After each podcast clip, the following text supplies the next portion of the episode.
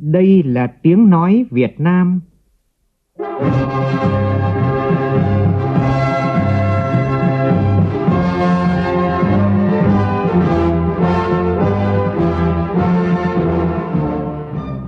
là tiếng nói Việt Nam, phát thanh từ Hà Nội, thủ đô nước Cộng hòa xã hội chủ nghĩa Việt Nam.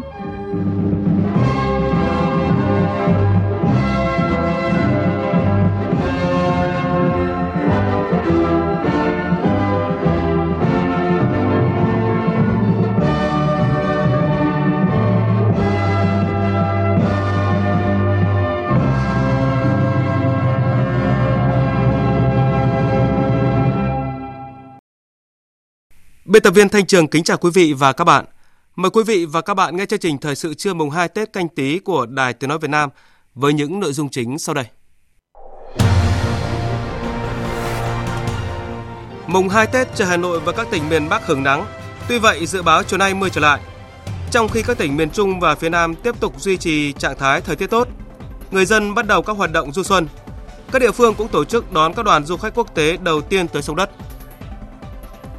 Dịch viêm phổi lạ do virus corona mới tại Trung Quốc vẫn lây lan nhanh với gần 2.000 ca bệnh, 56 người đã tử vong.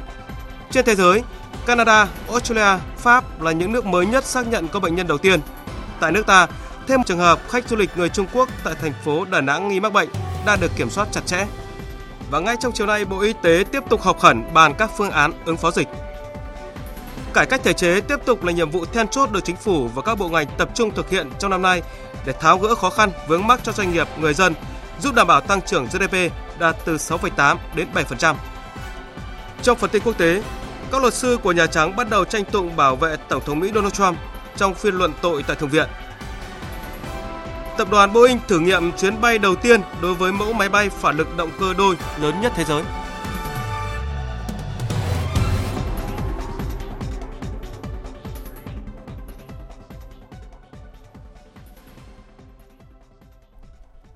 Bây giờ là tin chi tiết. Thưa quý vị và các bạn, sau hai ngày mưa lớn, sáng mùng 2 Tết hôm nay trời Hà Nội và các tỉnh miền Bắc hứng nắng, không còn mưa, song tiết trời khá lạnh. Người dân bắt đầu các hoạt động đi du xuân và lễ chùa đầu năm. Theo ghi nhận tại nhiều ngôi chùa lớn ở Hà Nội và các địa phương thu hút du khách thập phương mỗi lúc một đông lên. Các trung tâm văn hóa, khu vui chơi giải trí cũng bắt đầu thu hút khách. Và vào sáng nay, rất nhiều người dân thủ đô đã tới khu di tích Văn Miếu Quốc Tử Giám để xin chữ đầu năm trong không gian văn hóa đậm nét truyền thống. Ghi nhận của phóng viên Kim Thanh. Sau 2 ngày 30 và mùng 1 Tết mưa rét, thì sáng nay, mặc dù nhiệt độ xuống thấp nhưng tiết trời Hà Nội đã hửng nắng đẹp. Từ 8 giờ sáng, hàng nghìn người dân đã về Văn Miếu Quốc Tử Giám để xin chữ đầu năm cho gia đình và người thân.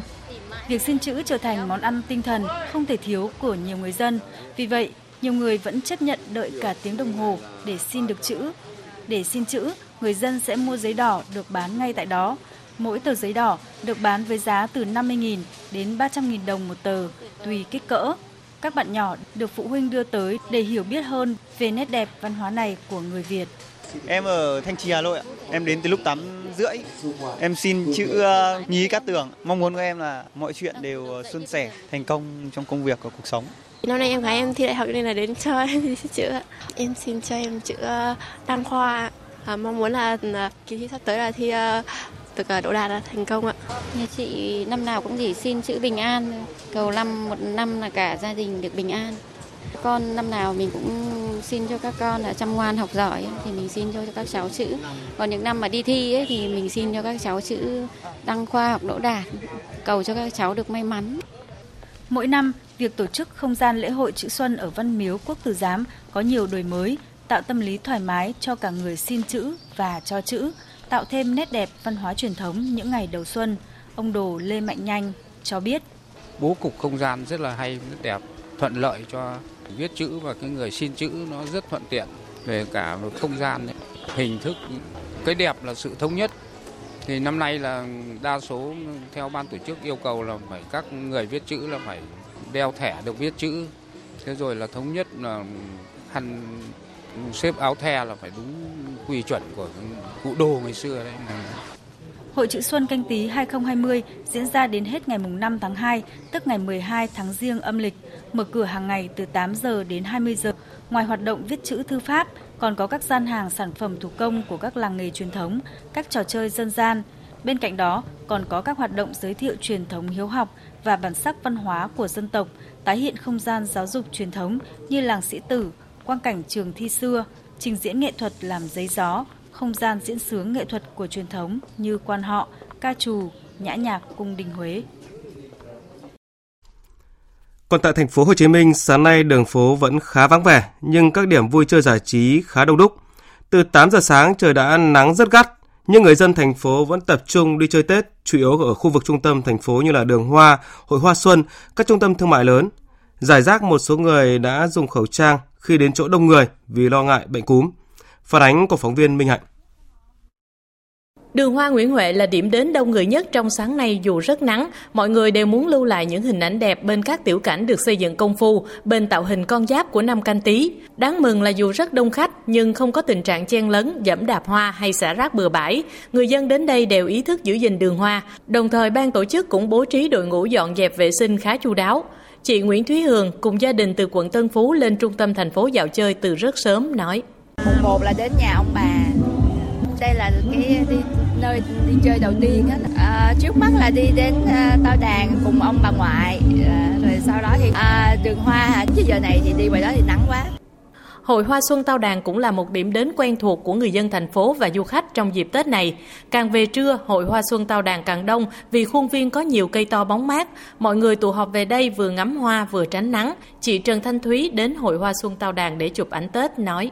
À, em đi chơi em tự bảo vệ là em đeo khẩu trang rồi à, tại vì những ngày xuân này cũng muốn đi chụp hình mà cũng sợ là nghe cái bệnh dịch nên là đeo khẩu trang rồi lúc nào bạn chụp hình thì sẽ mở khẩu trang ra để bảo vệ uh, sức khỏe ở các điểm vui chơi giải trí khác như hội trường thống nhất, thảo cầm viên, công viên văn hóa đầm sen, suối tiên, người dân thành phố và du khách vẫn đang háo hức dạo chơi dù trời rất nắng nóng.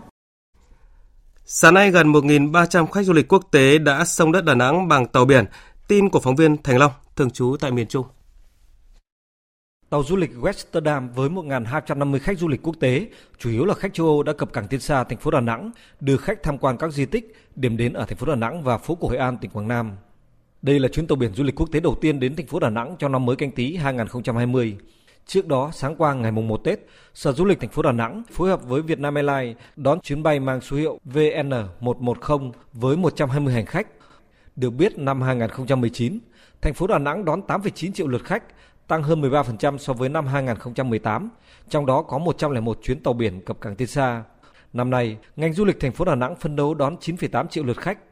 Ông Lafort Joshua, du khách đến từ Hoa Kỳ cho biết,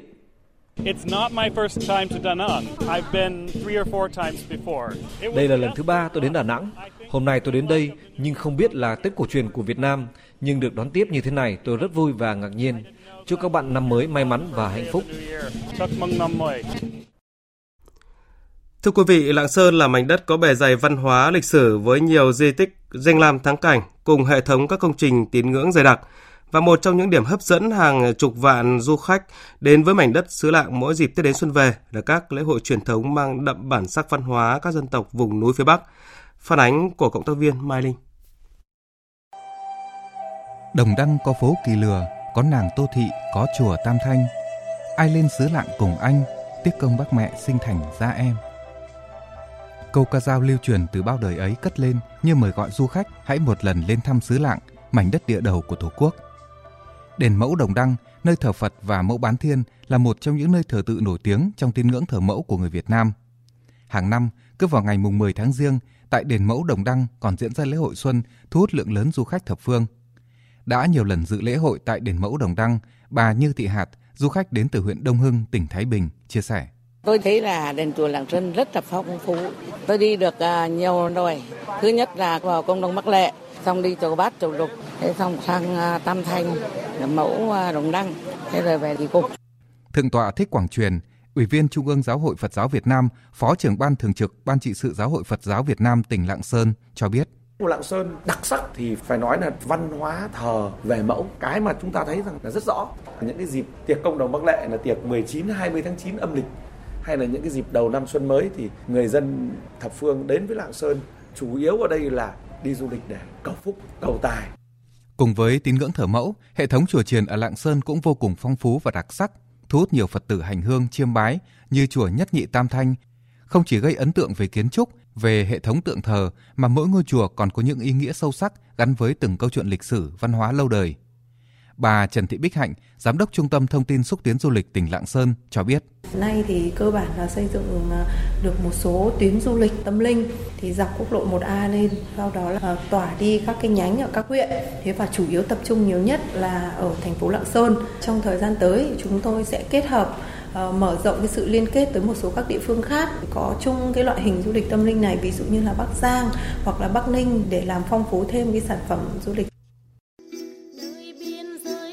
vẻ đẹp của thiên nhiên, tấm lòng con người hiền hòa, chân thật và mến khách, cùng những nét văn hóa đặc trưng, những lớp lang văn hóa lịch sử được kế thừa, bảo tồn, gìn giữ qua nhiều thế hệ của các dân tộc anh em sống chung trên mảnh đất Lạng Sơn như đang mời gọi bạn hãy đến một lần với Lạng Sơn để cùng cảm nhận vẻ đẹp hòa quyện của núi và mây, của hang và động, của phố và chợ, một vẻ đẹp huyền ảo và thơ mộng mà tạo hóa đã ban tặng cho cảnh quan thiên nhiên xứ Lạng, để rồi đắm mình trong những làn điệu then, sli, ngọt ngào đàm thắm và để cùng khám phá những nét văn hóa độc đáo của đồng bào các dân tộc nơi đây. Thời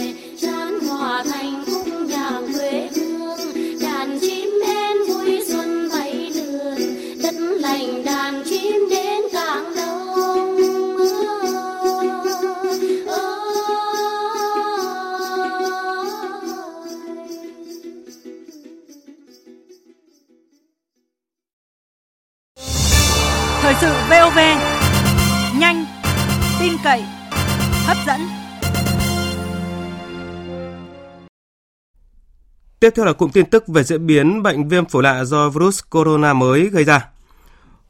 Theo cập nhật của phóng viên Đài Tiếng nói Việt Nam, hôm nay, lãnh đạo giám đốc bệnh viện Đà Nẵng cho biết đơn vị đang cách ly theo dõi và làm dịch tễ 10 người tại đây. Hiện toàn bộ người này chỉ sốt viêm họng chứ chưa có dấu hiệu gì của bệnh viêm phổi lạ. Phóng viên Thầy Long tại miền Trung thông tin. Trước đó, chiều qua, các đơn vị nghiệp vụ tại sân bay Đà Nẵng phát hiện một trường hợp du khách Trung Quốc bị sốt 38,5 độ C, cách ly sau khi xuống sân bay quốc tế Đà Nẵng. Hành khách này có mặt trên chuyến bay từ tỉnh Hồ Nam, Trung Quốc đến Đà Nẵng vào khoảng 15 giờ chiều. Bác sĩ Tôn Thất Thạnh, Giám đốc Trung tâm Kiểm soát Bệnh tật thành phố Đà Nẵng cho biết, trong quá trình nhập cảnh, máy quét thân nhiệt tại sân bay phát hiện hành khách đến từ tỉnh Hồ Nam, Trung Quốc có biểu hiện sốt nên lập tức tiến hành cách ly theo quy trình giám sát xử lý dịch bệnh nhóm A và các bệnh nguy hiểm truyền nhiễm ở sân bay thì mình sử dụng cái hệ thống đó, rất nhiều từ xa đó. Thì bệnh nhân hôm qua cũng như thế, qua cái hệ thống đó mình phát hiện là sốt. Sốt thì mình bảo cấp cứu chuyển bệnh nhân về cơ sở điều trị, bên họ sẽ cách ly. Rồi mình sẽ qua phối hợp điều tra dịch tễ. Còn theo bác sĩ Lê Đức Nhân, giám đốc bệnh viện Đà Nẵng, hiện có 10 bệnh nhân đang cách ly theo dõi dịch tễ, có 3 người Trung Quốc. Trong đó có một bệnh nhân từ Vũ Hán và một người từ Hồ Nam đến ngày hôm qua. Hiện nay, người này bị sốt nên đưa vào cách ly, theo dõi một người Trung Quốc khác đang là nhân viên của khu tổ hợp giải trí Coco Bay bị sốt nên đến bệnh viện để cách ly theo dõi. Còn lại là nhân viên, lễ tân, hướng dẫn viên có tiếp xúc với khách Trung Quốc. Bác sĩ Lê Đức Nhân, giám đốc bệnh viện Đà Nẵng cho biết, hiện đang chờ kết quả vi sinh, dịch tễ học xét nghiệm thì trong 10 người này thì hiện tại thì tất cả các thông số thì đều bình thường hết, chưa có cái gì nghi ngờ là bệnh đó hết. Nhưng mà cũng chờ cái quả xét nghiệm vi sinh, dịch tễ học để mà khẳng định cái này có không có. Còn cách ly thì mình cách ly thông thông thường thôi. Sáng này thì bốn bệnh nhân thấy sốt rồi cùng sáu bệnh nhân kia thì sốt, với lại là chỉ có sốt với lại đau họng mà thôi. Chứ còn không có triệu chứng gì của viêm long hô hấp cấp ấy. trong diễn biến khác, như đài tiếng nói Việt Nam đã thông tin, trong số 218 khách từ Vũ Hán, Trung Quốc đến du lịch tại thành phố Đà Nẵng thì đã có hơn 50 người đã được hỗ trợ về nước. Ông Nguyễn Xuân Bình, Phó Giám đốc Sở Du lịch thành phố Đà Nẵng cho biết, Sở đang phối hợp chặt chẽ với các đơn vị lữ hành để hỗ trợ tạo điều kiện đưa số khách người Trung Quốc về nước sớm nhất có thể.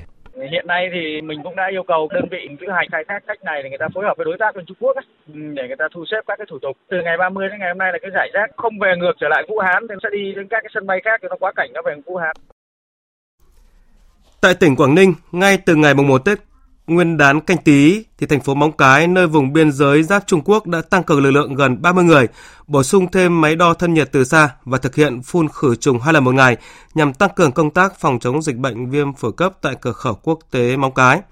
Trong các ngày nghỉ Tết Nguyên đán hoạt động tại cửa khẩu này lưu thông ổn định, hành khách chấp hành tốt quy định kiểm tra giám sát của kiểm dịch y tế và đến nay chưa phát hiện bất kỳ trường hợp nào có dấu hiệu nghi ngờ.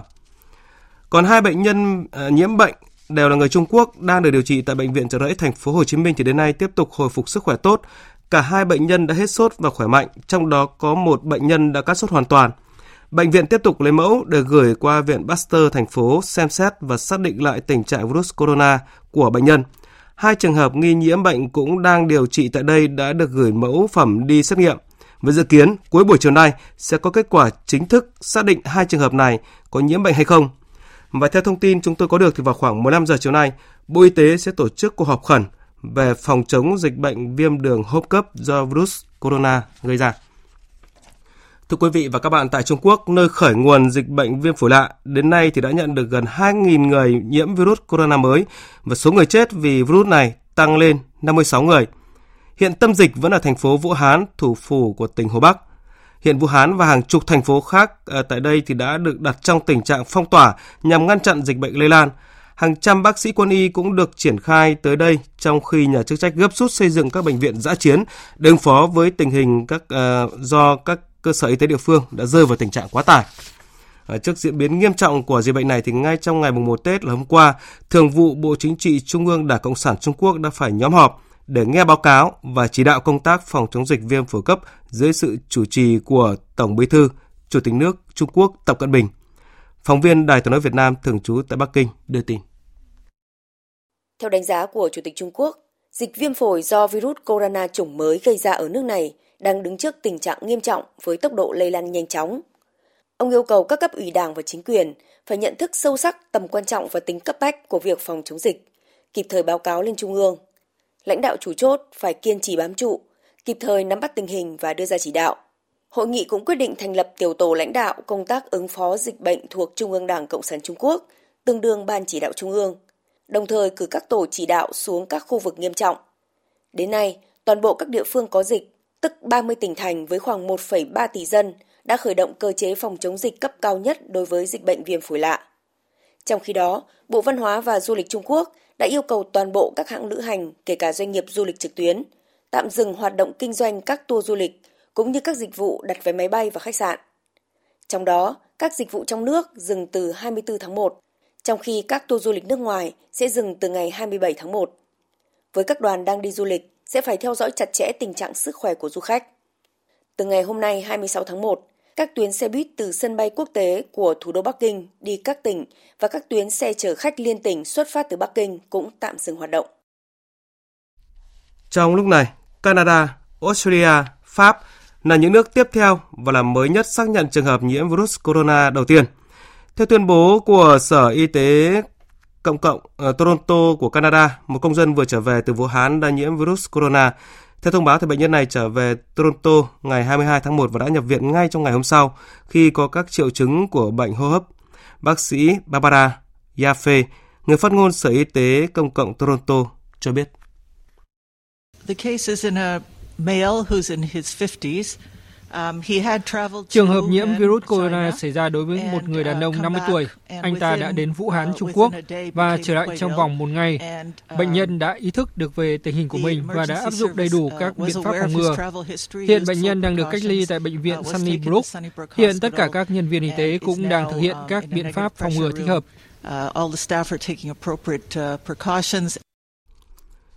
Tại Việt Nam, chúng tôi xin nhắc lại là vào lúc 15 giờ hôm nay, Bộ Y tế sẽ họp khẩn về công tác phòng chống dịch viêm phổi cấp này và chúng tôi sẽ cập nhật thông tin tới quý vị trong các bản tin và chương trình thời sự tiếp theo. Thời sự VOV nhanh, tin cậy, hấp dẫn. Thưa quý vị và các bạn, trong những ngày đầu xuân năm mới này, nhiều nông dân ở đồng bằng sông Hồng và Bắc Bộ đã xuống đồng chăm sóc diện tích lúa chiêm xuân cũng như các cây trồng vụ xuân cho kịp thời vụ nhằm đảm bảo năng suất, chất lượng cây trồng. Phản ánh của phóng viên Đài Tiếng nói Việt Nam tại xã Đan Phượng, huyện Đan Phượng, thành phố Hà Nội. Vụ lúa chiêm xuân năm nay, gia đình chị Lê Thị Lý ở xã Đan Phượng, huyện Đan Phượng, thành phố Hà Nội gieo cấy ba xào lúa chất lượng cao G02 là vụ đầu tiên đưa vào gieo cấy giống lúa chất lượng cao G02, nên ngay từ trước Tết Nguyên đán, chị Lý đã thuê máy cày bừa, tổ chức làm đất đẩy nhanh tiến độ làm vụ chiêm xuân. Những vụ trước làm mạ khay ném nhưng vụ chiêm xuân năm nay vì muốn sử dụng phân viên nén rúi sâu nên chị Lý chọn phương pháp gieo mạ dược xúc cấy theo phương pháp truyền thống bằng cách đổi công với một số hộ dân trong thôn nên ờ, chị Lý chỉ mất 2 ngày để hoàn tất việc gieo cấy.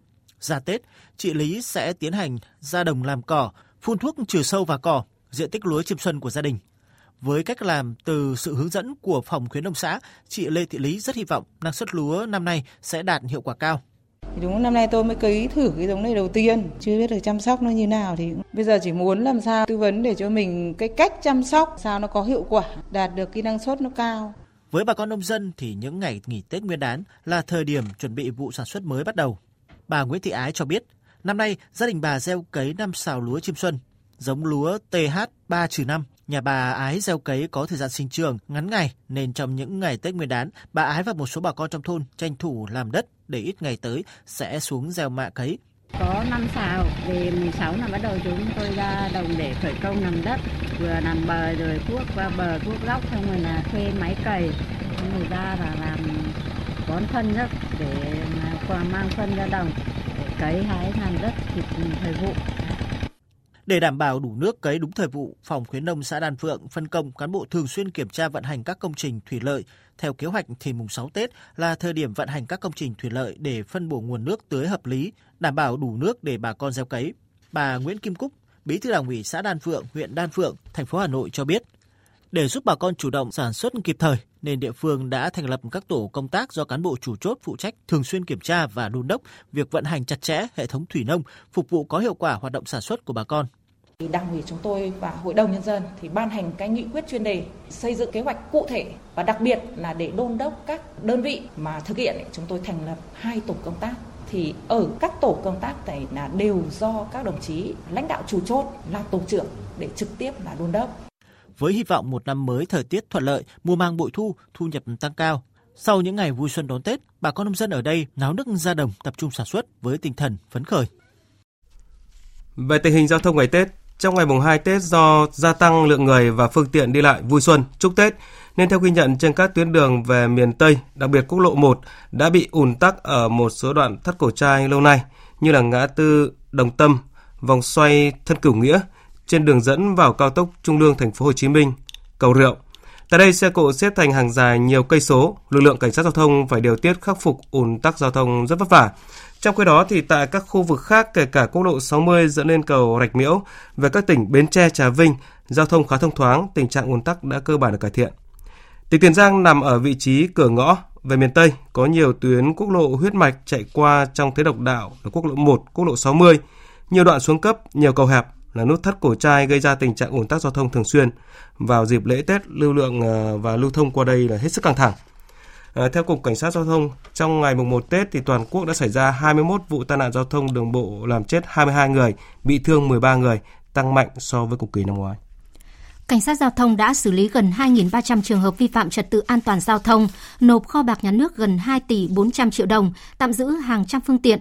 Trong đó, 49 địa phương xử lý 394 trường hợp vi phạm nồng độ cồn. Hôm nay, lượng người tham gia giao thông bắt đầu tăng lên, dự báo tình hình giao thông sẽ phức tạp hơn. Quý vị đặc biệt lưu ý lái xe an toàn, tuân thủ các quy định của luật giao thông đường bộ, đặc biệt là tuyệt đối không được lái xe khi đã sử dụng rượu bia. Sáng nay hầu hết các chợ truyền thống, siêu thị, cửa hàng bán lẻ ở các thành phố lớn đã hoạt động trở lại. Tin của phóng viên Minh Hạnh tại thành phố Hồ Chí Minh. Các hệ thống siêu thị, cửa hàng bán lẻ như Bixi, Coopmart, Cofood đồng loạt mở cửa khai trương bán từ sáng đến 12 giờ. Các chợ truyền thống lớn như Phạm Văn Hai ở quận Tân Bình, chợ Tân Định ở quận 1, chợ Bà Chiểu ở quận Bình Thạnh đều có các cửa hàng bán rau củ quả, trái cây tươi mở bán trong buổi sáng nay. Giá cả các mặt hàng so với ngày thường tăng không đáng kể. Người tiêu dùng chủ yếu mua thêm một ít rau củ, cá tươi bổ sung vào thực đơn ngày Tết. Đặc biệt hôm nay tại hệ thống siêu thị Copmart, nhiều người tiêu dùng đến tìm mua các chất tẩy rửa xịt phòng để vệ sinh nhà cửa trước thông tin bệnh viêm phổi cấp do coronavirus có nguy cơ lây lan nhanh. Anh Nguyễn Văn Huy ở quận 3 đang chọn mua các loại hóa chất để vệ sinh nhà cửa nói. Cái tình hình dịch cúm ở bên Trung Quốc á, phát triển một cách là bùng nổ. Cái nguy cơ mình là giáp giới biên giới Trung Quốc rất là nhiều. Nên anh cảm thấy lo cho bản thân giữa mình và gia đình. Nên bắt buộc bây giờ anh phải đi mua những như là chất vệ sinh tẩy rửa nè, khăn giấy, và các loại như là nước trái cây để cho gia đình để đề phòng tăng cường cái khả năng miễn dịch của cơ thể nên anh phải đi liền anh sợ những ngày tới nó sẽ ờ, đông người khó đi nhất là siêu thị có máy bị đình chiểu này cái khối lượng khách nước ngoài rất đông trong đó khá nhiều khách Trung Quốc Kinh tế Việt Nam trong năm nay sẽ vẫn là một bức tranh sáng màu, tuy vậy sẽ khó đạt được mức độ tăng trưởng cao như năm trước. Đây là nhận định của các chuyên gia kinh tế. Cũng theo các chuyên gia, để đạt mục tiêu tăng trưởng GDP 6,8% mà Quốc hội đề ra, yếu tố then chốt và nền tảng vẫn là thúc đẩy cải cách thể chế. Phóng viên Nguyễn Hằng đề cập. Báo cáo vừa được công bố của Phòng Thương mại và Công nghiệp Việt Nam cho thấy, thời gian gần đây, hệ thống pháp luật về kinh doanh của nước ta dần được hoàn thiện và có những bước tiến đáng kể trong tư duy quản lý và cách thức thiết kế chính sách. Khảo sát năm 2019 là năm có số lượng văn bản quy phạm pháp luật được ban hành ít hơn so với các năm trước đó. Theo chuyên gia kinh tế Cấn Văn Lực, thể chế của chúng ta đã có nhiều tiến bộ, cải cách, song còn nhiều vấn đề.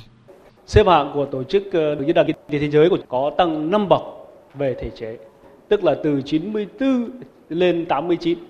Tuy nhiên của chúng ta là 89 mà xếp 140, rõ ràng chúng ta còn rất nhiều việc phải làm liên quan đến thể chế. Vấn đề thực thi của chúng ta rất là bất cập. Có những nghị định, có những thông tư của chúng ta biết chắc chắn rằng là nó chưa phải là tốt cho doanh nghiệp, nhưng mất đúng một năm mới chịu sửa đổi. Như cái nghị định 20 liên quan đến trần về chi phí lãi vay chúng ta kêu ca rất nhiều và vừa rồi đích thân thủ tướng rồi phó thủ tướng phải chỉ đạo thì bây giờ nó mới có sự chuyển biến.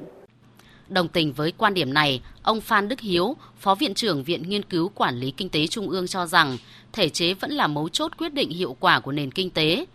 Cá nhân tôi thì cho rằng cải cách thể chế là vô cùng quan trọng. Thì nếu như một doanh nghiệp họ sản xuất ra một sản phẩm và một dịch vụ thì trên lưng họ cõng theo năm gánh nặng về chi phí là chi phí về thủ tục hành chính, chi phí về phí và lệ phí, chi phí về đầu tư, chi phí về cơ hội và chi phí phi chính thức. Chi phí gánh nặng về thể chế thì nó sẽ làm tăng cái giá của sản phẩm và tăng cái giá của dịch vụ. Và như vậy nó khiến cho doanh nghiệp khó cạnh tranh. Và và khó cạnh tranh thì chưa kể những chi phí này nó tạo ra những cái tác động bất lợi khác là nó làm méo mó thị trường nhiều chuyên gia cũng chỉ ra những tồn tại bất cập về sự thiếu nhất quán của các văn bản pháp luật khiến cho quy định triển khai các dự án kéo dài, thậm chí đình trệ không thể triển khai, tăng chi phí về thời gian, tiền bạc và rủi ro đối với doanh nghiệp, từ đó làm cho môi trường kinh doanh trở nên kém thuận lợi. Chủ tịch Phòng Thương mại và Công nghiệp Việt Nam Vũ Tiến Lộc dẫn chứng tốc độ triển khai xây dựng các văn bản pháp luật tiếp theo trong năm 2019 vừa qua không sôi động như năm 2018 Điều này đã ảnh hưởng đến tiến trình cải cách các thủ tục cũng như đang tạo ra những bất cập không thuận lợi cho sự phát triển của cộng đồng doanh nghiệp. Do đó, ông Vũ Tiến Lộc kỳ vọng năm 2020 với cái việc đặt trọng tâm vào giải quyết 20 năm điểm trồng chéo của các hệ thống pháp luật có liên quan và sửa đổi đồng bộ từ pháp luật đến nghị định đến thông tư thì chúng ta sẽ lấy lại được cái đà cải cách mạnh mẽ của thủ tục hành chính của năm 2016 hay là năm 2018 và bằng cách đó thì cải thiện được cái môi trường kinh doanh đầu tư của nước ta trong cái bảng xếp hạng của các cái tổ chức quốc tế cũng như là mang lại cái sự hài lòng của người dân và doanh nghiệp và điều quan trọng nhất là khơi dậy được cái nguồn vốn đầu tư còn đang rất lớn kể cả khu vực tư, khu vực công và cái khu vực đầu tư nước ngoài. Trước thực tế này, ngay trong ngày làm việc đầu tiên của năm mới 2020, tổ công tác của Thủ tướng Chính phủ đã có buổi làm việc với các bộ, ban ngành, các đơn vị liên quan về xây dựng công cụ và kế hoạch cắt giảm, đơn giản hóa quy định liên quan đến hoạt động sản xuất kinh doanh giai đoạn 2020-2025 Mục tiêu cụ thể là cắt giảm ít nhất 20% số lượng văn bản đã ban hành thuộc thẩm quyền của Bộ trưởng, Thủ tướng Chính phủ, Chính phủ, cắt giảm ít nhất 20% chi phí tuân thủ quy định pháp luật về hoạt hoạt động kinh doanh trong mỗi năm, từ năm 2020 đến năm 2025.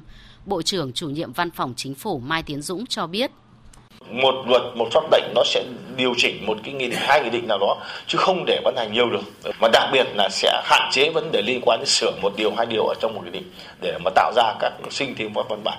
Chính cái này là nó ngăn chặn được vấn đề liên quan đến đề xuất sửa một, hai điều trong một nghị định nó phát sinh. Cố gắng là khoảng tháng hai 2020 là chúng ta ban hành được cái nghị quyết và cái kế hoạch. Tôi đề nghị này, trong cái nghị quyết tới là chúng ta không đặt vấn đề là cắt giảm các điều kiện, mà chúng ta cắt giảm ngay cả các quy định điều kiện, nó là chuyên đề gốc vấn đề với tinh thần sốt sắng của chính phủ và các bộ, ban ngành, ngay từ những ngày đầu năm mới 2020, cộng đồng doanh nghiệp đang kỳ vọng trong năm nay sẽ có nhiều cải cách triệt đề, đi vào thực chất để làm bàn đạp cho doanh nghiệp phát triển bền vững trong thời gian tới.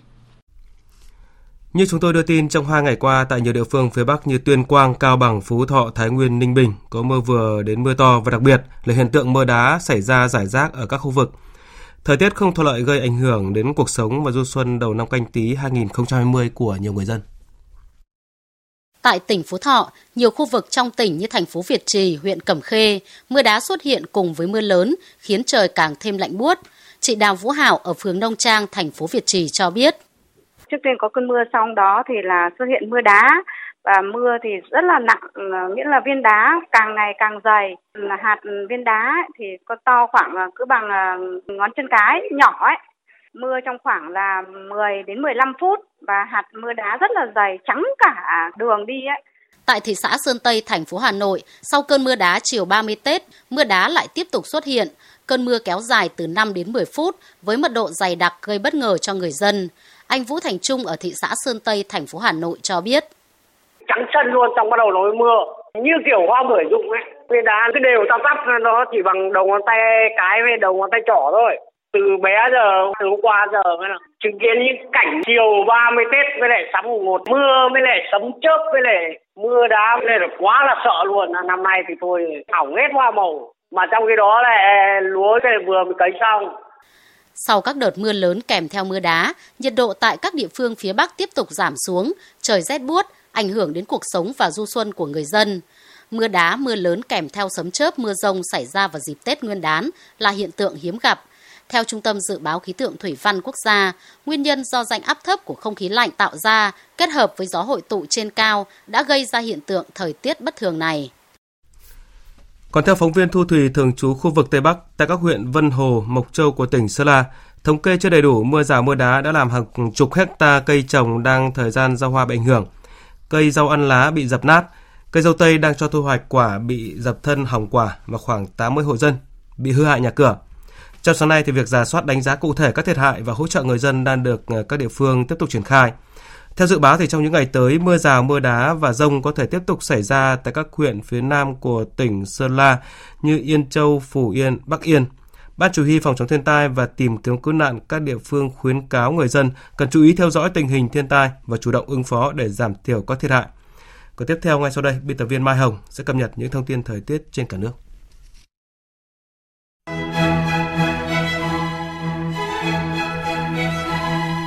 Hôm nay ngày mùng 2 Tết, thời tiết ở hai miền Nam Bắc trái ngược nhau.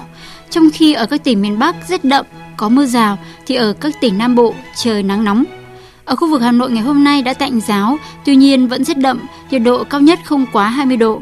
Chiều và đêm nay vẫn có thể có mưa vài nơi. Sáng nay không khí lạnh đã ảnh hưởng đến các tỉnh Bắc Trung Bộ và phía Tây Bắc Bộ, một số nơi ở Trung Trung Bộ – Do ảnh hưởng của không khí lạnh nên trong ngày hôm nay ở các tỉnh từ Thanh Hóa đến Thừa Thiên Huế có mưa, mưa rào rải rác, đêm có mưa vài nơi. Ở Bắc Bộ và các tỉnh Thanh Hóa đến Thừa Thiên Huế trời rét, riêng các tỉnh phía Đông Bắc Bộ và Thanh Hóa trời rét đậm, vùng núi có nơi rét hại. Vùng núi cao có khả năng xuất hiện băng giá. Ở khu vực Tây Nguyên, đêm không mưa, ngày nắng, sáng sớm có sương mù nhẹ, đêm và sáng trời lạnh.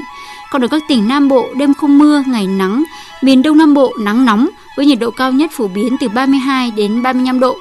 Còn trên biển thì ở vịnh Bắc Bộ, khu vực Bắc Biển Đông bao gồm cả vùng biển quần đảo Hoàng Sa, ngày có gió Đông Bắc mạnh cấp 6, có lúc cấp 7, giật trên cấp 8, biển động mạnh, đêm gió giảm dần.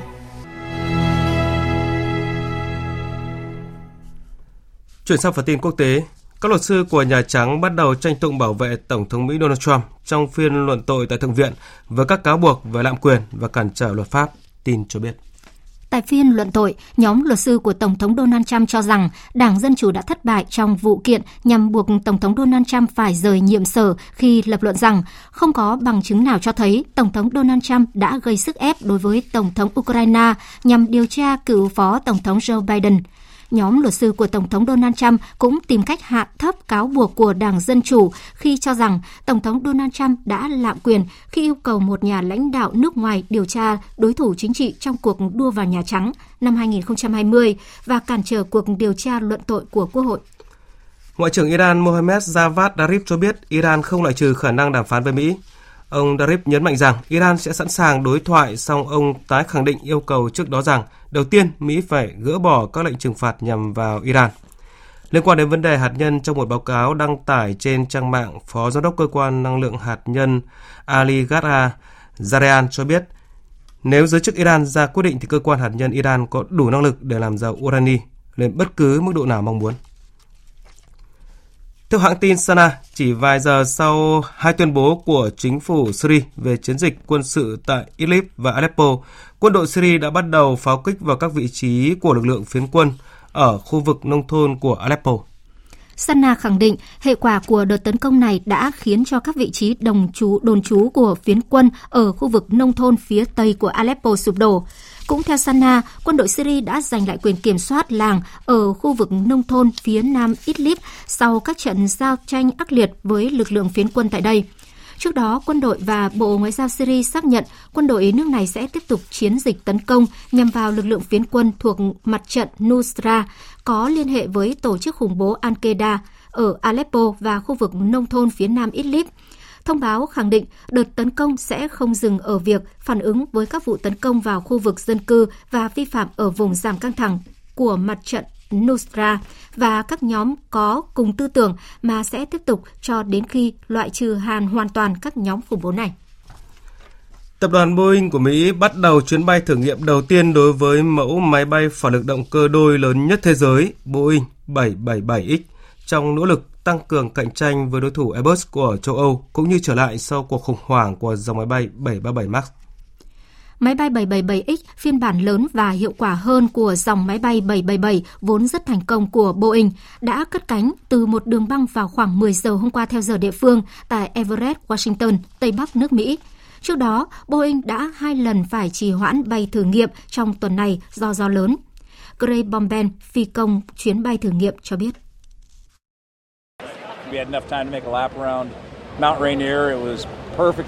Chúng tôi đã có đủ thời gian để bay một vòng quanh núi Zenier, cảnh quan thật đẹp, tầm nhìn rất rõ ràng. Đây là điều kiện bay lý tưởng. Theo Boeing, quá trình thử nghiệm và lấy chứng nhận sẽ kéo dài khoảng vài tháng trước khi máy bay 777X chính thức được chuyển giao cho hãng hàng không Emirates vào năm 2021, chậm hơn một năm so với kế hoạch ban đầu. Lần bay thử này sẽ là động lực mới cho Boeing trong bối cảnh vẫn đang phải vật lộn với cuộc khủng hoảng liên quan đến dòng 737 MAX đã bị ngừng bay từ tháng 3 năm ngoái sau hai vụ tai nạn chết người. Số người thiệt mạng trong trận động đất mạnh 6,8 độ Richter tại phía đông Thổ Nhĩ Kỳ hôm qua đã tăng lên 22 người và hơn 1.000 người bị thương, tin cho biết. Bộ Nội vụ nước này ước tính vẫn còn 22 người bị mắc kẹt trong đống đổ nát và có 42 người được cứu. Lực lượng cứu hộ đang làm việc xuyên đêm để tìm kiếm những người bị mắc kẹt trong thời tiết giá lạnh âm 8 độ. Tổng thống Thổ Nhĩ Kỳ Tayyip Erdogan đã phải hủy các kế hoạch ở Istanbul và đến tỉnh Alajit để giám sát hoạt động cứu hộ. Phát biểu khi đi thị sát khu vực, Tổng thống Erdogan khẳng định chính phủ đang làm mọi việc để thúc đẩy hoạt động cứu hộ.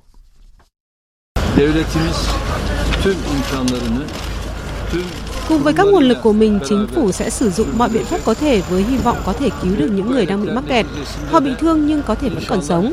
Tôi xin chia buồn với những gia đình có người thân thiệt mạng trong động đất và mong những người bị thương sớm bình phục. Trang thiết bị cứu hộ và nhóm cứu hộ khẩn cấp từ các địa phương khác đang được triển khai đến Elazit. Hãng hàng không Thổ Nhĩ Kỳ cũng tăng số lượng chuyến bay đến Elazit để vận chuyển lực lượng cứu hộ. Chính phủ khuyến cáo người dân sơ tán không nên trở về những ngôi nhà bị hư hại do lo ngại có thể xảy ra dư chấn sau động đất. Các vụ hỏa hoạn trên phạm vi rất lớn và kéo dài đến nay đã giết chết khoảng 1 tỷ 250 triệu động vật tại Australia, đồng thời có thể sẽ khiến các loài động vật bản địa quý hiếm tại đất nước này đứng trước nguy cơ tuyệt chủng. Phóng viên Hữu Tiến thường trú tại Australia đưa tin.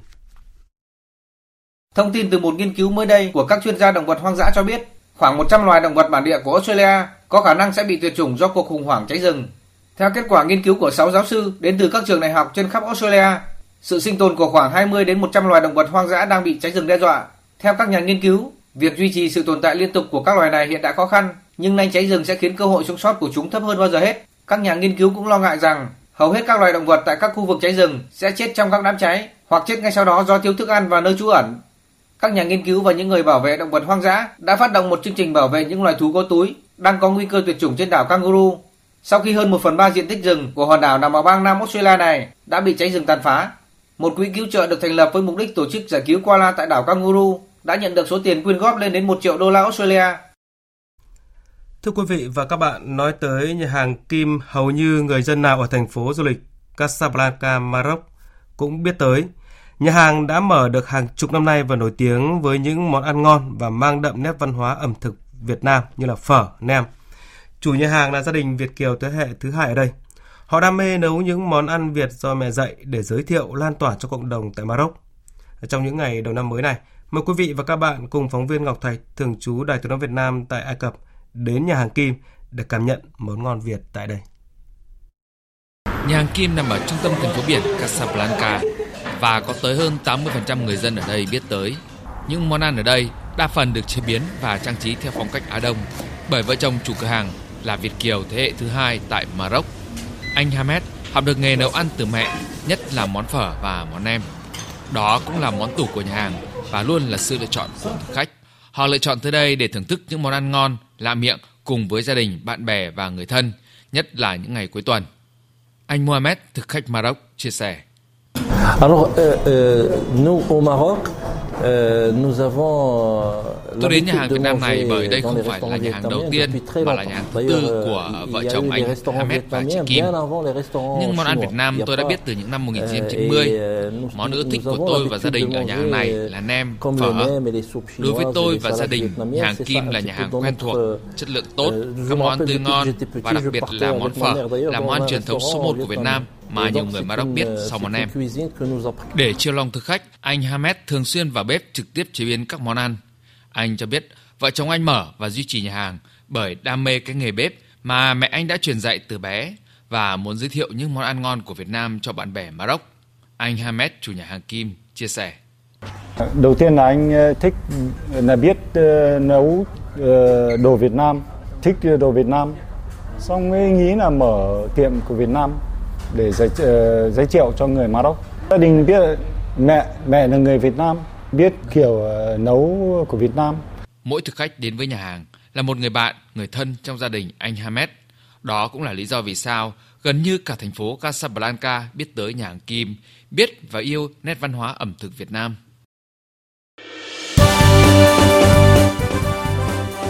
Thời sự tiếng nói Việt Nam Thông tin nhanh Bình luận sâu Tương tác đa chiều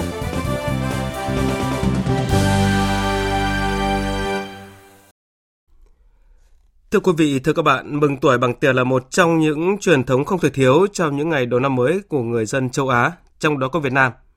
Thế nhưng xã hội ngày càng phát triển, tục lệ đẹp này ít nhiều bị biến tướng theo chiều hướng thương mại, thậm chí trở thành hình thức biếu xén trái hình. Và thay vì để thói quen xấu này là mất đi ý nghĩa và ý vị của ngày Tết, mừng tuổi sách đang trở thành một trào lưu, một xu hướng mới trong dịp Tết Nguyên đán khoảng vài năm nay và đã lan tỏa trong cộng đồng. Những cuốn sách kèm lời chúc năm mới thực hiện sứ mệnh trao yêu thương, trao tri thức đến với mọi người. Và đây cũng là nội dung được phóng viên Lê Thu trình bày ngay sau đây. Nhiều năm nay, gia đình chị Bạch Tố Trinh hiện đang công tác tại Tổng cục Du lịch, thường mừng tuổi bằng sách. Những cuốn sách mừng tuổi các em nhỏ dịp đầu năm được gia đình chị lựa chọn rất kỹ lưỡng như sách khoa học, lịch sử, tập làm nhà phát minh, doanh nhân thế giới, vân vân. Là người có thói quen tặng sách và mừng tuổi sách từ nhiều năm nay, chị Bạch Tố Trinh quan niệm mừng tuổi là nét đẹp văn hóa của người Việt vào mỗi dịp Tết Nguyên đán, chủ yếu dành cho những người lớn tuổi và trẻ nhỏ, với ý nghĩa cầu chúc những điều tốt đẹp, may mắn trong năm mới. Mừng tuổi bằng sách càng có ý nghĩa hơn vì đó không chỉ là trao đi yêu thương mà còn trao đi tri thức. Gia đình thì rất là ủng hộ, ờ, cũng mong muốn là để góp phần vào cái chia sẻ cái trách nhiệm xã hội và cũng để cho các con cháu có sách đọc trong dịp Tết. Quan trọng nhất là hình thành được cái thói quen đọc vì vậy là năm nay thì gia đình mình cũng dành một cái khoản tiền để à, uh, muốn là lựa lựa chọn các cái sách hay và lì xì cho uh, các con cũng mong rằng là ừ, mọi người Việt Nam mình và cùng tham gia hưởng ứng cái à, chương trình mừng tổ sách rất là có điều ý nghĩa nhân văn này. Còn chị Võ Thu Hương, trưởng ban phụ huynh trường tiểu học Ngôi Sao Hà Nội, cũng dành 34 túi sách để mừng tuổi trong dịp Tết này. Không chỉ mừng tuổi bằng sách, mỗi dịp sơ kết học kỳ 1 hay tổng kết năm học, chị Thu Hương cùng ban phụ huynh của lớp thường lựa chọn những cuốn sách làm quà tặng cho các con. Theo chị Võ Thu Hương, mỗi quyển sách phù hợp kèm lời chúc mong muốn của người nhận trong năm mới trở thành hiện thực sẽ là món quà đầu năm đáng trân trọng và nhiều ý nghĩa. Vừa tiết kiệm, vừa chân thành nhưng lại là đòn bẩy để thúc đẩy, làm sống dậy phong trào văn hóa đọc trong toàn xã hội. Chương trình mừng tuổi sách là một cái chương trình rất là ý nghĩa, vừa có mang tính nhân văn, vừa giúp các con là thay vì uh, đã lãng phí thời gian trong việc chơi điện tử hay là xem tivi thì vừa uh, hướng các con đến những cái ý nghĩa nhân văn hơn, luyện đọc cho các con nhất là ở trong cái lứa tuổi vừa bắt đầu biết đọc này nên là ban phụ huynh của lớp đã quyết định là sẽ chọn phần thưởng cho các con là sách cũng như là mừng tuổi nhân dịp năm mới ờ, cho các con luôn. Sau nhiều năm thí điểm tặng sách ở Hà Nội, thành phố Hồ Chí Minh và Huế, Vĩnh Phúc, Nghệ An, Bắc Ninh trong đêm giao thừa và trong năm mới, cũng như tặng sách đầu xuân cho các trường học ở Thái Bình, Hà Tĩnh, Hải Dương. Năm 2017, anh Nguyễn Quang Thạch, người khởi xướng chương trình sách hóa nông thôn, đã quyết định phát động phong trào mừng tuổi sách trên quy mô quốc gia. Đáng mừng là phong trào lì xì bằng sách cho các em nhỏ được dư luận quan tâm và ủng hộ. Nhiều địa phương trên cả nước cũng đã hình thành các nhóm mừng tuổi sách như tại các tỉnh thành Hà Nội, Thành phố Hồ Chí Minh, Ninh Bình, Lạng Sơn, Diễn Châu, Nghệ An, Quảng Bình, Quảng Trị, Huế, Nam Định, Ninh Bình, vân vân. Năm nay mừng tuổi sách được các nhóm thực hiện ở nhiều nơi như Hà Nội, các tỉnh Tây Bắc, Hà Tĩnh, Quảng Trị, Huế, Đà Nẵng, Phú Yên, vân vân. Nhiều năm thực hiện mừng tuổi bằng sách tại quê nhà Thạch Bình, Hà Tĩnh, bác sĩ Trần Quốc Khánh, Bệnh viện Việt Đức năm nay tiếp tục thực hiện nét đẹp đầu xuân này. Chúng tôi đã kết nối điện thoại với bác sĩ Trần Quốc Khánh. Xin chào bác sĩ Trần Quốc Khánh. Đây là lần thứ ba bác sĩ Quốc Khánh mừng tuổi sách. Vậy lý do gì mà Quốc Khánh lại mừng tuổi sách thay vì mừng tuổi bằng tiền mặt? Cứ Tết đến là mọi người hay cứ lo chuyện qua cả để mừng tuổi Tết cho trẻ em ấy. Thì bình thường người ta hay cứ mừng tiền mà ngày xưa thì mừng đông rất nhỏ thôi. Bây giờ thì người ta lấy lấy cùng uh, có điều kiện để biến tấu nhiều thứ đi nhiều mục đích khác nhau. Toàn tặng trẻ em những cái đồng tiền nó rất là lớn cũng làm cho trẻ em nó bị chi phối về cái đó nó làm cho trẻ em nó bị tiếp xúc với tiền quá sớm ấy cho nên là em muốn thay đổi. Thực ra mình cũng chẳng phải là cái gì cả nhưng mình thấy nó hợp lý mình cứ làm thôi. Mong muốn của Trần Quốc Khánh là gì khi thực hiện mừng tuổi bằng sách? Tiến ấy là em muốn lan tỏa cái văn hóa đọc sách cho trẻ em. Bằng cách là gì? Tặng cho em những cuốn sách nó rất là tốt những cái sách nó hợp với các cháu để cha mẹ các cháu cùng thấy cái đó việc đấy. Để mà cha mẹ các cháu có trách nhiệm mua sách cho các cháu đọc và hay tạo cảm hứng đọc sách cho các cháu và hai nữa ờ, thì những cuốn sách đó, những cuốn sách rất là tuyệt vời để cùng góp phần làm sao để hình thành các cái nhân cách cho các cháu. Cái thứ ba nữa là để giúp cha mẹ cũng như mọi người thay đổi cái thói quen tuổi bằng tiền bạc với vật chất nhiều quá gần như mình là một một cái nghén nhỏ thôi để góp phần vào cái văn hóa, để mừng tuổi sách và tặng sách cho trẻ em. Vâng cảm ơn bác sĩ Trần Quốc Khánh. Tham gia mừng tuổi sách năm thứ ba, năm nay anh Hà Đình Lực, Phó Giám đốc Công ty Trách nhiệm hữu hạn Frey Sines Việt Nam, tiếp tục cùng nhóm của mình có một số hoạt động quảng bá văn hóa đọc và mừng tuổi sách tại một số điểm của huyện Mê Linh, Vĩnh Phúc như các phiên chợ quê, đền Hai Bà Trưng. Không chỉ mừng tuổi sách vào dịp Tết Nguyên đán, nhóm của anh Hà Đình Lực còn tặng sách vào nhiều dịp trong năm với mong muốn nhiều người biết đến xu hướng tặng sách hơn. Trong mỗi chuyến đi tặng sách cho trẻ em và cả người lớn, anh Lực cảm thấy đã thu lượm cho mình được rất nhiều điều và cả những chuyển biến về mặt cảm xúc. Tức là từ cảm xúc ban đầu là khi người nhận người ta không có thói quen nhận sách thì mình phải vượt qua cái cái cảm xúc ngượng ngùng của mình. Ví dụ Tết năm ngoái, uh, chiều 29 Tết chúng tôi ờ, đi tặng ở một cái chợ quê ở Mê Linh. Thì khi chúng tôi tặng một vài trẻ em cuốn sách thì thậm chí là là các em ấy tỏ vẻ khá là cảnh giác tại vì ừ. tự nhiên thấy người lạ đến tặng một cái gì đó. Thế thì dần dần chúng tôi phải thay đổi cái cách tiếp cận. Thay vì chúng tôi đến thẳng chúng tôi tặng thì thậm chí chúng tôi ngồi chúng tôi đọc sách cho các em nghe. Và khi đấy các cái em nhỏ, các em từ xa các em thấy à rất là hay và các em đến thì khi đấy chúng tôi sẽ tặng. Mừng tuổi sách dù chưa thể phát triển thành một phong trào rộng khắp cả nước, nhưng hoạt động này đã góp phần thay đổi nhận thức của nhiều người lớn. Tại một số sự kiện về sách ở nước ta thời gian qua, nhiều nghệ sĩ cũng đã chọn hình thức mừng tuổi hoặc lì xì bằng sách thay vì tiền. Diễn viên Hồng Ánh từng mua những cuốn sách về tình người, về danh nhân, sách thiền để tặng ông bà, cha mẹ. Đạo diễn Lê Hoàng thì mong muốn mọi người đừng tặng tiền mà hãy gửi sách vì hễ đọc thì đạo diễn này lại biết ơn người tặng. Đặc biệt, Phó Thủ tướng Chính phủ Vũ Đức Đam cũng mừng tuổi hơn 500 bản sách cho học sinh trường tiểu học Dại Trạch ở Khoái Châu Hưng Yên. Anh Nguyễn Quang Thạch kỳ vọng mừng tuổi sách sẽ góp phần lan tỏa thói quen đọc sách cho cả người lớn và trẻ em, đặc biệt là sẽ trở thành nét văn hóa đẹp đầu năm. Cái thói quen mà à, mừng tuổi tiên cho học sinh cho con trẻ là đã diễn ra như một cái truyền thống của nước mình trong ngày Tết. Chúng ta chỉ chuyển thể từ mừng tuổi tiền bạc là những thứ khác sang mừng tuổi sách ấy thì nó tạo ra được sự trân trọng tri thức trong năm mới. Mừng tuổi sách thì nó trở thành một thuật ngữ mà chắc chắn sẽ được dùng như là một, nguồn nét văn hóa một cái xu hướng mới của xã hội. Chúng ta dùng mừng tuổi sách để thay đổi thói quen mừng tuổi bằng tiền đã tồn tại cả trăm năm và tạo ra một phong trào chia sẻ tri thức sâu rộng trong những năm tới. Sách cũng là sản phẩm của đời in ra, nhưng khác với tiền, sách in ra để đọc, để bồi dưỡng tâm hồn và khám phá tri thức chứ không phải dùng làm công cụ thanh toán. Và khi được tặng một cuốn sách, chắc chắn không đứa trẻ nào bắt gặp trong đầu mình ý nghĩ lật ra xem giá bìa để bình phẩm. Bác này rộng rãi, gì kia keo kiệt, như lúc nôn nóng mở hồng bao lì xì. Hơn hết là vì một thái độ mới cần được bén rễ trong tâm trí của những đứa trẻ. Sự tôn trọng trí thức thay vì tiền bạc. Mừng tuổi sách cũng là cách để gieo những hạt giống tâm hồn đầu xuân cho các em nhỏ mà những người khởi xướng chương trình gửi gắm. Đó là trao đi yêu thương, trao đi tri thức.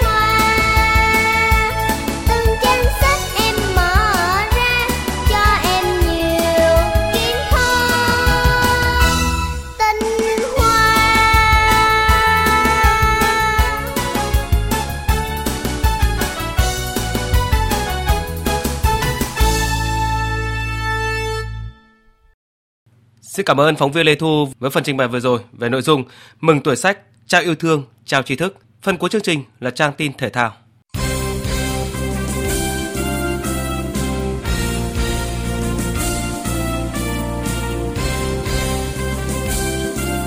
Chia sẻ với báo chí nhân dịp đầu xuân 2020, ông Hoàng Quốc Vinh, vụ trưởng vụ thể thao thành tích cao 1 cho biết sẽ có hơn 2.000 vận động viên được triệu tập nhằm chuẩn bị cho các mục tiêu lớn của thể thao Việt Nam – trong đó có mục tiêu thi đấu thành công tại vòng loại Olympic 2020 với hai nhóm chính là nhóm trọng điểm điền kinh, bắn súng, thể dục, bơi, cử tạ, đấu kiếm, đua thuyền, cầu lông và các nhóm võ gồm karate, taekwondo, judo và boxing.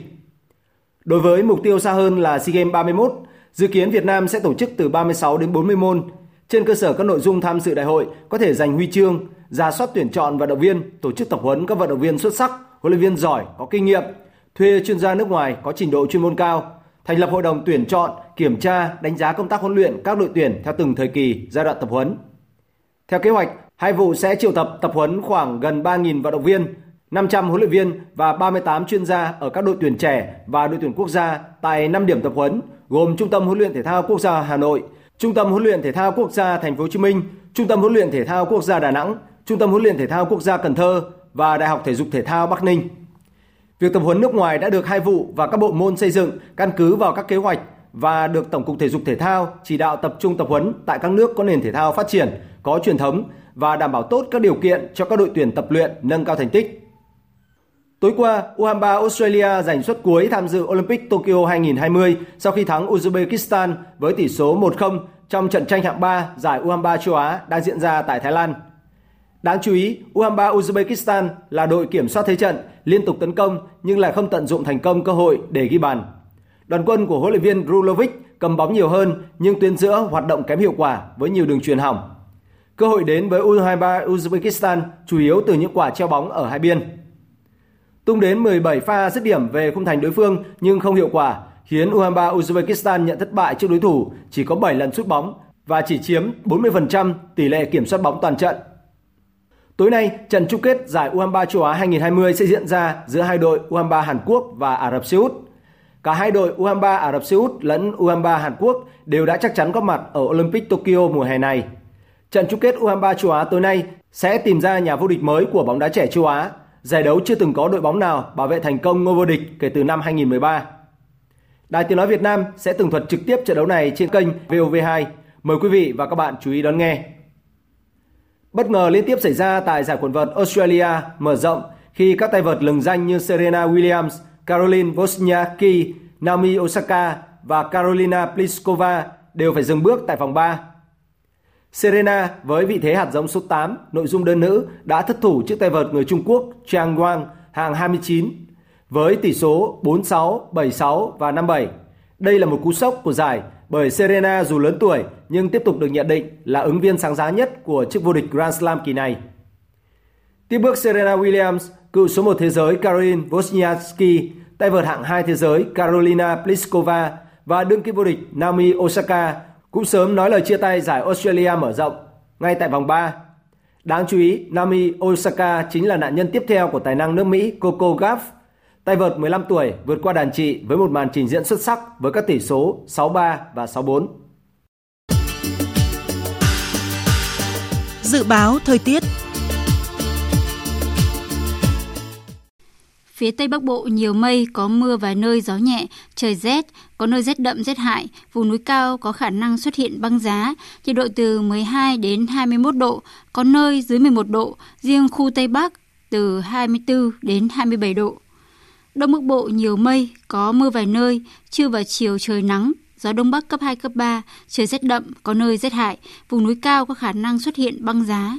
Nhiệt độ từ 11 đến 17 độ, ở vùng núi có nơi từ 8 đến 11 độ, có nơi dưới 7 độ. Các tỉnh từ Thanh Hóa đến Thừa Thiên Huế nhiều mây, chiều có mưa, mưa rào rải rác, đêm có mưa vài nơi, gió Bắc đến Tây Bắc cấp 2, cấp 3, trời rét, riêng Thanh Hóa rét đậm, Phía Bắc nhiệt độ từ 14 đến 20 độ, phía Nam từ 17 đến 24 độ. Các tỉnh ven biển từ Đà Nẵng đến Bình Thuận, phía Bắc nhiều mây, có mưa vài nơi, phía Nam có mây, chiều nắng, đêm có mưa rào vài nơi, gió Đông Bắc cấp 2, cấp 3, nhiệt độ từ 20 đến 30 độ. Tây Nguyên có mây, chiều nắng, đêm không mưa, gió Đông Bắc cấp 2, cấp 3, nhiệt độ từ 16 đến 32 độ. Nam Bộ có mây, chiều nắng, đêm không mưa, gió Đông Bắc cấp 2, cấp 3, nhiệt độ từ 21 đến 35 độ. Khu vực Hà Nội nhiều mây, không mưa, gió Đông Bắc cấp 2, cấp 3, trời rét đậm, nhiệt độ từ 12 đến 17 độ. Tiếp theo là dự báo thời tiết biển. Vịnh Bắc Bộ có mưa vài nơi, tầm nhìn xa trên 10 km, gió Đông Bắc cấp 6, có lúc cấp 7, giật trên cấp 8, biển động mạnh. Từ đêm nay, gió giảm xuống cấp 5, có lúc cấp 6, biển động. Vùng biển từ Quảng Trị đến Cà Mau có mưa vài nơi, tầm nhìn xa trên 10 km, gió Đông Bắc cấp 4, cấp 5. Vùng biển từ Cà Mau đến Kiên Giang có mưa rào vài nơi, tầm nhìn xa trên 10 km, gió Đông Nam cấp 3, cấp 4. Khu vực Bắc Biển Đông có mưa vài nơi, tầm nhìn xa trên 10 km, gió Đông Bắc cấp 6, có lúc cấp 7, giật trên cấp 8, biển động mạnh.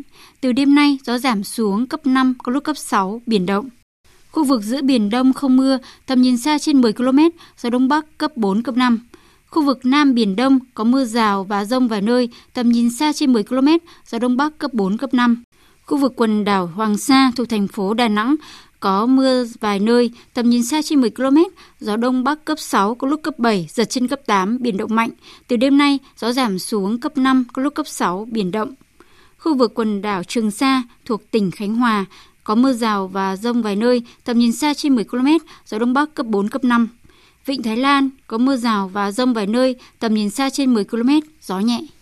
Thông tin dự báo thời tiết vừa rồi cũng đã kết thúc chương trình thời sự trưa của Đài Tiếng nói Việt Nam. Chương trình hôm nay do các biên tập viên Thanh Trường, Lan Anh, Ngọc Trinh biên soạn và thực hiện, kỹ thuật viên Tuyết Mai, chịu trách nhiệm nội dung Nguyễn Mạnh Thắng. Quý vị và các bạn cũng có thể nghe lại chương trình tại địa chỉ www.vv1.vn. Xin kính chào tạm biệt và hẹn gặp lại quý vị.